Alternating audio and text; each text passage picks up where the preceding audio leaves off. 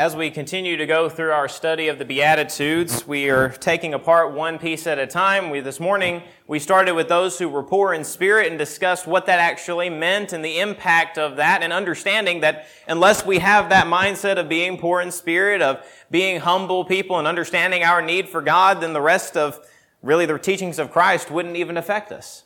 They wouldn't cause us to do anything because unless we understand our need, then why would we choose to do anything else? But that second point that Jesus describes in Matthew chapter 5, starting in verse 1, going to the end of the Beatitudes in particular, I believe verse 9, he goes through and describes these different ideas and tries to help through each individual step. And the second thing he deals with is blessed are those who mourn, for they will be comforted. Blessed are those who mourn, for they shall be comforted. Now, if we take that phrase and we break it down, it starts to sound a little bit strange. If I describe the first word blessed to be happy or to be considered happy, if I'm breaking that down and actually looking at that definition, the verse actually says, be considered happy when you mourn, for you will be comforted. Now, for us, that might seem a little strange. Why on earth would I want to be considered happy because I'm mourning? Now, the term mourning can carry a lot of different ideas, and we're going to talk about some of those tonight and what it means for every sense, but I find it interesting that he placed that directly after Blessed are those who are poor in spirit, for theirs is the kingdom of heaven. There's a level of mourning that takes place when we understand that we're in the wrong. There's a level of mourning that takes place when I find out that what I've been doing is against God and there's a sorrow to that. A level of sorrow there. So Jesus is taking this position. He says, Blessed are those who are poor in spirit, for theirs is the kingdom of heaven. This is those who are going to make up the Lord's kingdom. And blessed are those who mourn, for they will be comforted. There is a source for comfort. There is a path that one can follow to this level of comfort, and that's what we're going to be discussing this evening. We're going to be breaking down this idea of mourning and showing different mindsets in relation to it and discussing biblical mourning. Biblical mourning. Now, there's if you go online for more than five, ten minutes and try to search ways to mourn or ways to find comfort in times of mourning and all these different things, you're going to find about a billion and a half ways of doing it. Because everyone has gone through it in a different way. In fact, there's a statement that I've heard probably my entire life, and everyone mourns in a different way. everyone copes in a different way. Everyone struggles in a different way. Some resort to different emotions. Some resort to anger. Some resort to fear. Some resort to stress. Some resort to seclusion. There's lots of different ways that people deal with this. But we're going to try to do this in the most simple way possible tonight because we, I could be up here for six hours and not even scratch the topic of everything that's included in mourning. But we're going to break it down to two simple points. First of all, we're going to talk about unbiblical or ungodly mourning. And the second point will be biblical or godly mourning. Pretty simple way for us to remember. First of all, let's look at ungodly mourning. Ungodly mourning. Is there a way that we can mourn or be sorrowful in an ungodly way? Okay, what are we talking about here? How do we break this down? The first thing is sorrowing over leaving sin. Sorrowing over leaving sin. Now, what do I mean by this? I miss that old life. I miss how I used to live. You know, back in the day, I used to have so much fun. Back in the day, I used to fill in the blank. Missing a life of sin, missing a life that was against God, and wishing I had that back. The reason this is ungodly, friends, is because if we're at this stage, we're already in the wrong. we're already in the wrong. Why? How can you say that, Josh? How can you say that? Think about Lot and his family. Think about how that played out for his family. Just a few weeks ago, we talked about that exact idea and how Lot's family were comfortable where they were, so much so that when the city was destroyed, what did God tell his family not to do? Do not look back at that city. Do not look back at the city. And what was the first thing that Lot's wife did? Looked back at the city.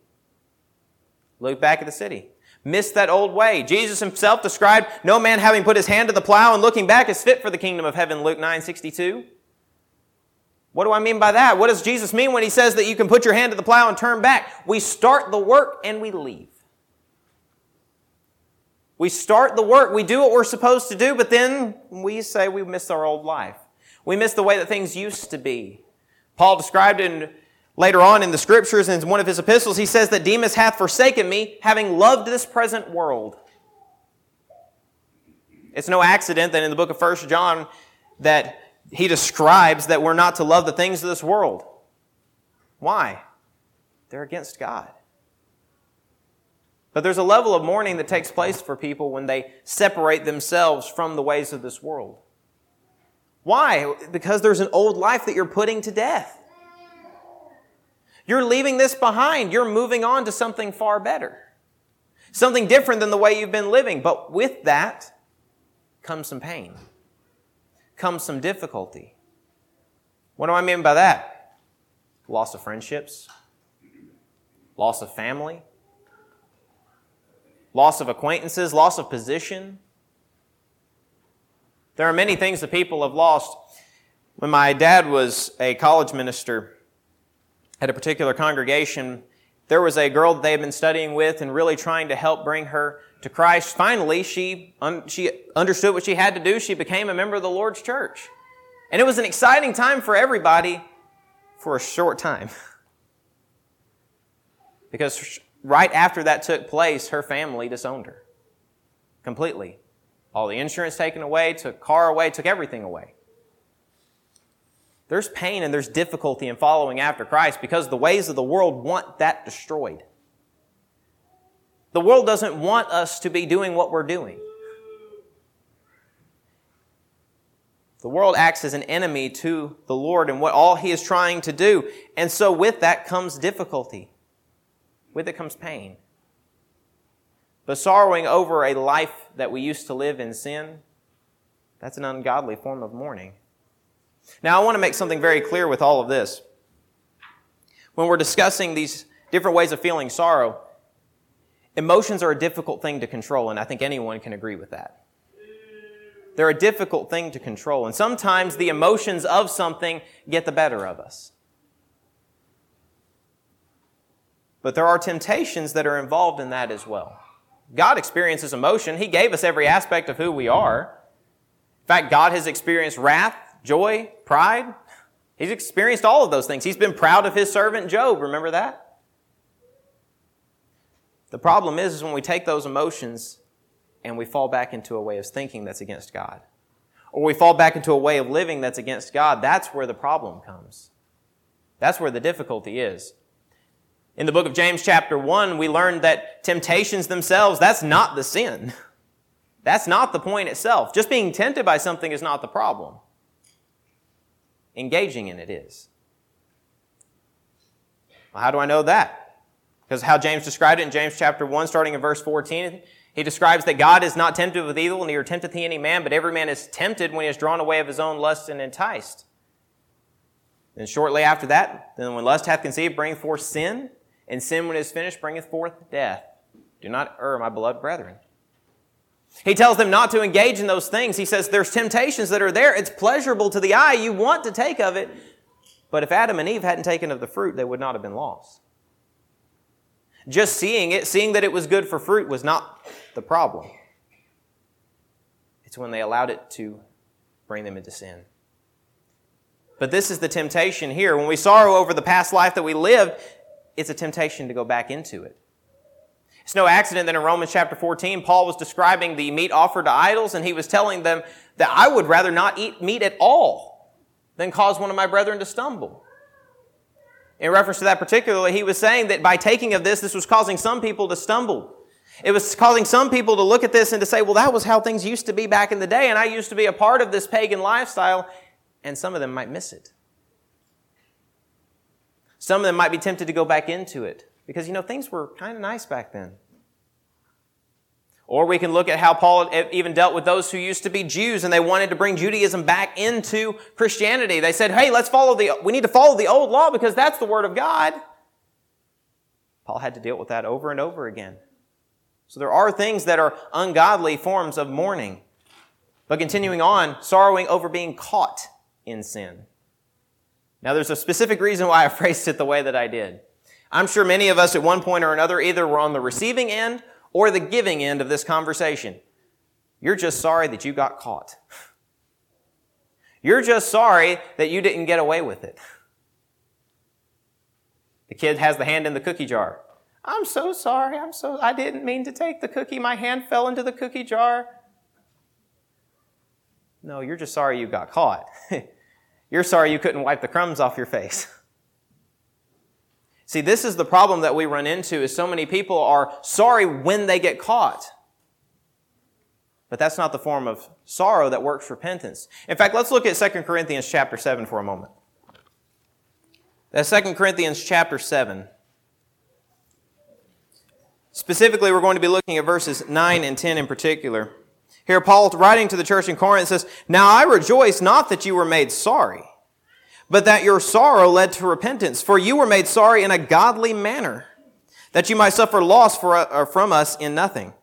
For godly sorrow produces repentance, leading to salvation, not to be regretted, but the sorrow of the world produces death. The sorrow of the world, the sorry that I got caught, that leads to death. Why? Because it's not any change that's taking place. When I'm sorry, genuinely sorry, I'm willing to make the change. I'm willing to say, okay, this is where I was before, but I can't do this anymore. This hurt God. This hurt my friends. This hurt my family. I cannot do this anymore. But if I'm sorry I got caught, I'm just going to be more careful next time. I'm just going to be more careful next time. Paul emphasizing this point that you were sorry, the people he was talking to, the people in Corinth, he says, You were sorry, but it worked repentance. That led you away from that sin and led you back to God. He said, That's the godly form of sorrow. But it's ungodly to be sorry over just being caught in sin. What else? Sorrowing like those with no hope. This one's a little different than the first two because this is a mourning out of weakness, not out of sin. Many people struggle with what happens after. Many people struggle with the moment of losing a loved one or losing a family member of some sort. And it's a painful experience, it's a difficult experience. And in the heat of those moments, sometimes you can become distracted. And instead of looking at what is awaiting that family member or what is coming hereafter, I can be just so broken that they're just gone. that they're gone. But Paul writing in 1 Thessalonians chapter 4 verse 13, he tells them not to sorrow as those who have no hope. Why? He says because you know where they're going. You know where they're going. I'm reminded of David when his son was on his deathbed and while his son was on his deathbed, David was sitting beside the bed. He was praying. He was in sackcloth. He was not eating. He was waiting for just something to happen to save his child. And when his servants discover that his son had died, they go to him and they say, He's just going to die. We're not going to be able to tell him this. How can we tell him his son is dead? And as they go to David, they tell him that his son had died. And what, is it, what do we read that David did? He changed his clothes, he washed himself, and he started to eat. Now his servants were shocked by this. David, why are you why are you not in mourning? The reality was David was mourning. He was sorrowful that it happened. But notice what he said. I cannot bring him back. But I can go to him. I can go to him. Sorrowing is those who have no hope, are those who understand there is no chance of a reconnection. There's no chance that I will ever see that person again. But for those of us who are Christians, those of us who have family members that are living a godly life, we have hope. We have hope of something hereafter. We have hope that one day we will see that family member again. We have hope that we can one day be in that same place with them if we stay the course. Now that's an exciting thing. That's something we can hold on to and we can just find comfort in knowing that there is something better out there. But in the heat of the moment, many can become distracted. Many can forget really who their God is. And he's telling them this is a reminder. Not to sorrow as those who have no hope, but to sorrow as those who understand what comes next. This much more has to do with a trust in God, an understanding of who He is. And many struggle with that in even our world today. In fact, many find comfort in this idea that it's just the end. There's nothing hereafter. There's nothing going on. And it's just that's it. Once you're in the ground, you're done. But we know what our Lord has said. We know what He wrote down for us so that we can know there is something that, we're, that is beyond. And we try to pass that hope on to others, showing them that there is a way of escape. Ungodly mourning. This is one of those subjects, though, that is difficult to describe because of how emotionally tied it is. It's easy for me to stand in a pulpit and say, here's how you're supposed to do things, here's how you're not supposed to do things. That's easy to say. It's hard to navigate. It's hard to navigate, but that's why God has given us so much that we can find comfort in, so much that we can try to keep our focus on, and why He created the church in of itself. We have shoulders that we can lean on. Those who have been there before, those who have faced these difficulties, they know ways that they can navigate to try to help all of us to understand. But more than just the ungodly mourning, we get to talk about the good side too, don't worry. There is a form of godly mourning. Ways that we can actually experience these things, but we're doing it with God in mind. The first thing that we understand with godly mourning if this will work. Sorrowing because of a penitent heart.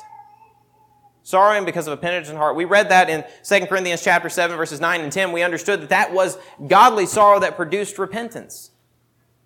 I'm mourning over the sins that I've committed and I'm going to make a change. I hurt God, I know that. I'm not going to brush it off as if it's no big deal. I understand there's a seriousness to this. But I'm going to put Him first. I'm going to move towards him. I'm reminded of Acts chapter 2 verse 37 where the people heard Peter's sermon on the day of Pentecost and they say, this says they were pricked in their hearts and said, men and brethren, what shall we do? They understood their lot in life. They understood what they were going to be should they not change.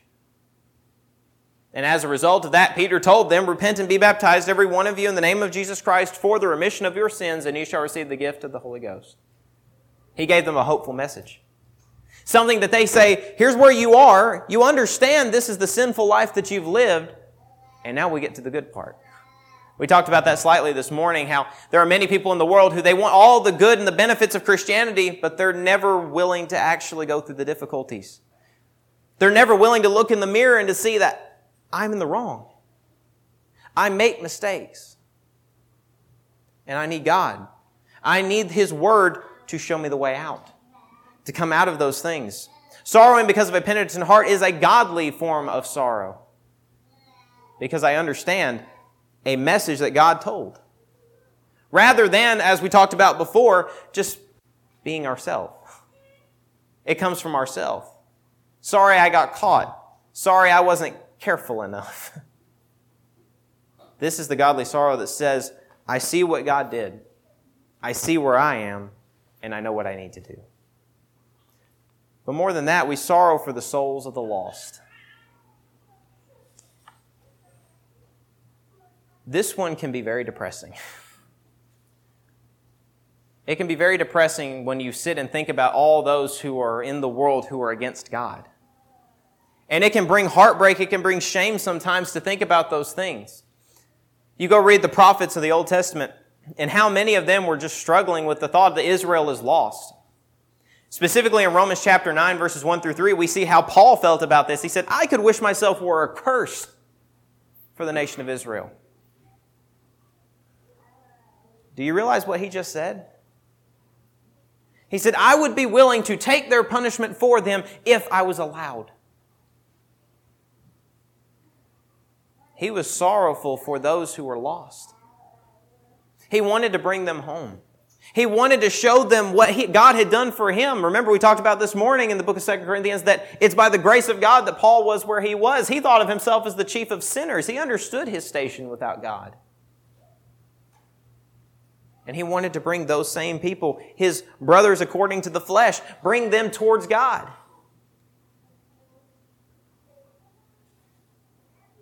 Do we sorrow over those who are lost? Do we feel sorrow for those people, hoping that one day we can bring them back? See, the reality is that oftentimes in our world, we become more angry at those who cause us difficulties than we feel sorrow for their wrong.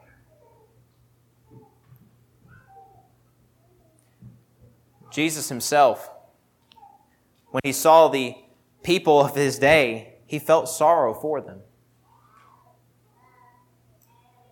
Now, those who were enemies of him, he faced them with severity. He faced them with steadfastness. He said, This will not be accepted. But he always made an opportunity to go to the lost, to teach them the way. In fact, how did he describe his own ministry? He said, They that are whole need not a physician, but they that are sick.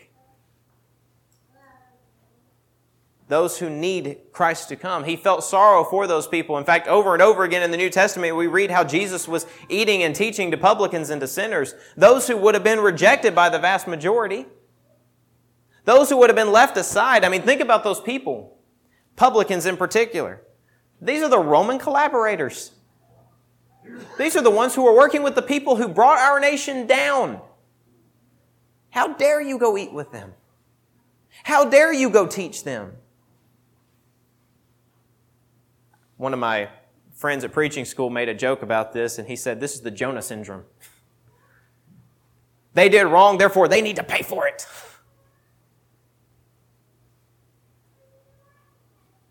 But Jesus was always wanting to make an opportunity to show people where they were wrong and to say, This is not where you have to be. You can choose to follow after this path all day long. If this is what you really want to do, I'm not going to stop you, but know there's consequences. No, this is not godly. Do we sorrow for those who are lost? Do we see value in those who are lost? You see, I can't sorrow over the loss of something if I don't see the value in it first. Just think for a moment. Do you really sorrow over losing a penny? If you're walking down the street and you find out there's a penny missing, I doubt I'm going to walk down Dixie Avenue and see one of you bent over sobbing on the street because you dropped a penny. Why? It's not that valuable. It's not that valuable.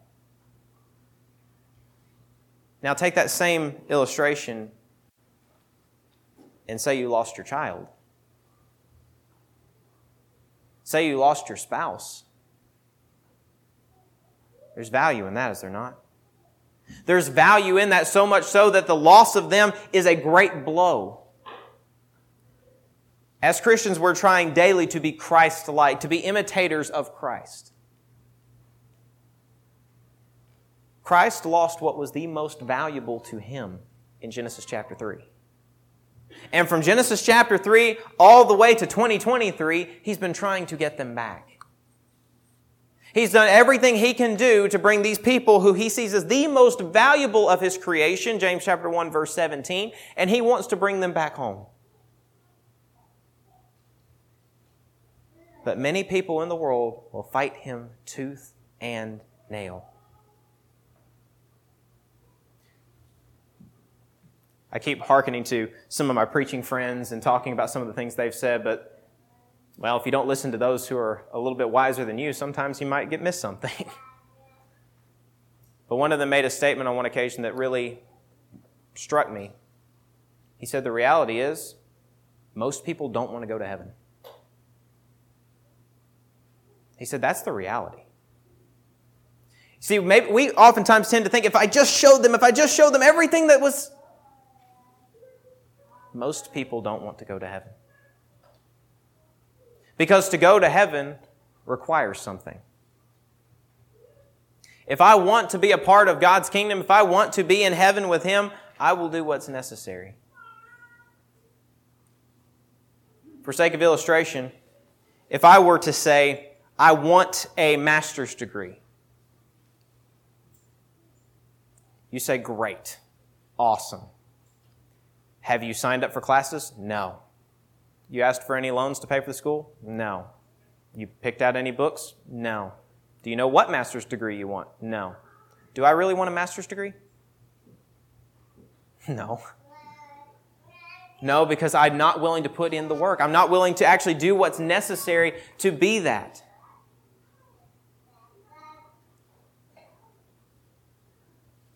How we choose to live our lives is where we will end up.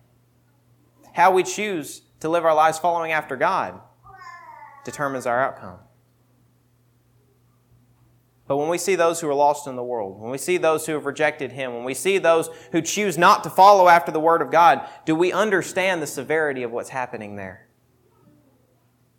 And do we feel sorrow because of their loss?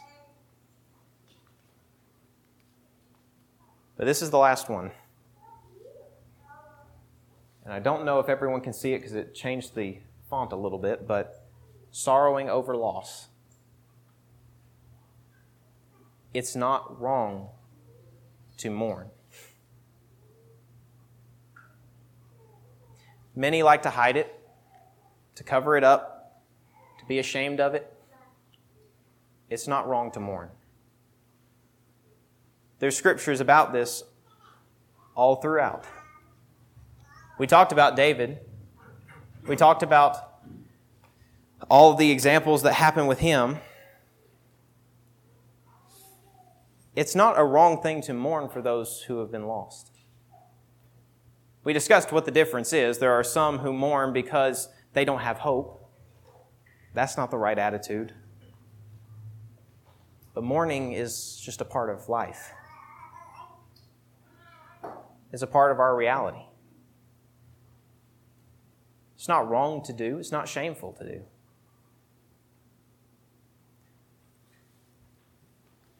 God understands our pain and understands our suffering. In fact, throughout the scriptures, we see how David described God, throughout the Psalms in particular. Over and over again, he says, The Lord is comfort. Think about all that David dealt with in his life the loss of his son Absalom, through what? A rebellion. His son was trying to kill him. The abuse that happened in his family, the shame that he felt for what he had done wrong, the loss of his son that was a result of his sin with Bathsheba. All of those things we can see as examples of what a godly man deals with. Yes, there were mistakes that he made. Yes, there were sins that he committed. But he pushed through those things. He found comfort and strength in God, and the same is true for you and for me. Blessed are those who mourn, for they will be comforted. Do we trust that? Do we trust that we can find comfort in the Lord? Do we trust that we can use his people as well to find that comfort? And are we willing to comfort those who are mourning? It's no accident they said, Rejoice with those that do rejoice and weep with those who weep. Why? It's easy to be happy with somebody. Most of the time. Some people struggle with a little bit of jealousy on that, but it's easy for the most part to rejoice with those who are rejoicing. Someone has a, a child that's born to their family, and we're all ready to throw a party. But it's just as important to gather around those who have lost, to support those who are mourning, those who are weak, those who are suffering. That is necessary as being part of the Lord's church. But it starts from an understanding of who we are and what we need.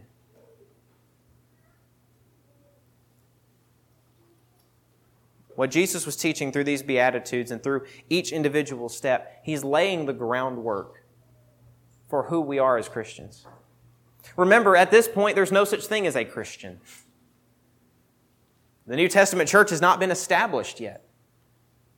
So Christ is laying the foundation, laying the blueprints of what a Christian is going to look like. And the first thing is we understand we have a need for God. But the second thing is we understand our source of comfort. We understand who we can go to. We understand the Word of God that gives us peace that passes all understanding.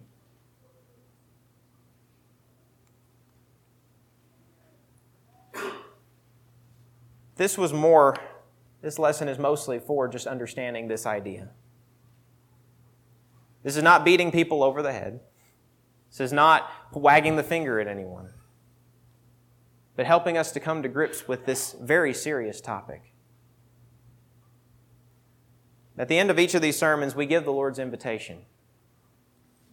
Not as a moment that we have to point fingers or anything like that, no. But it's also not just for what you do wrong. We offer the Lord's invitation as an opportunity to make whatever is in your life whole or right again. And part of this might be you just need the prayers of the church. You just need support. You just need help. If there's something that's wrong in your life, absolutely, we're going to help you fix that tonight. We're in the soul saving business, right?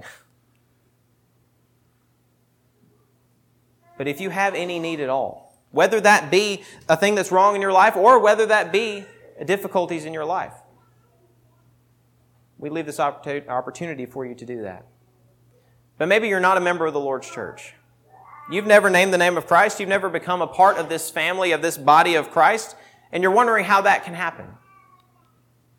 His path is simple. We must hear the word, Romans 10 17. So then faith cometh by hearing, and hearing by the word of God, believing it to be true, John 8 24. Upon believing this to be true, we're willing to repent of all of our past sins, Acts 17 30. And based upon that repentance, that changed mind, which brings a change of life, we're willing to confess the, that Jesus is the Christ, the Son of the living God. And based upon that confession, that acknowledgement, that statement that I'm going to follow after Christ, we will baptize you this very evening. Washing all those sins away, leaving behind all the guilt, all the shame, all the fear, raised to walk in newness of life, as we read in Romans chapter 8. But maybe you did all of those things. Maybe you are a member of the Lord's church and you just have allowed the things of this world to come in. Maybe you've been missing that old life that you had before. Maybe you've been sorrowing over the wrong things. Or maybe you just need strength. Whatever your need is, don't hesitate. Don't walk out these doors tonight unsure of where your future is. Don't walk out these doors unsure of anything about your salvation. Come now, as together we stand and as we sing.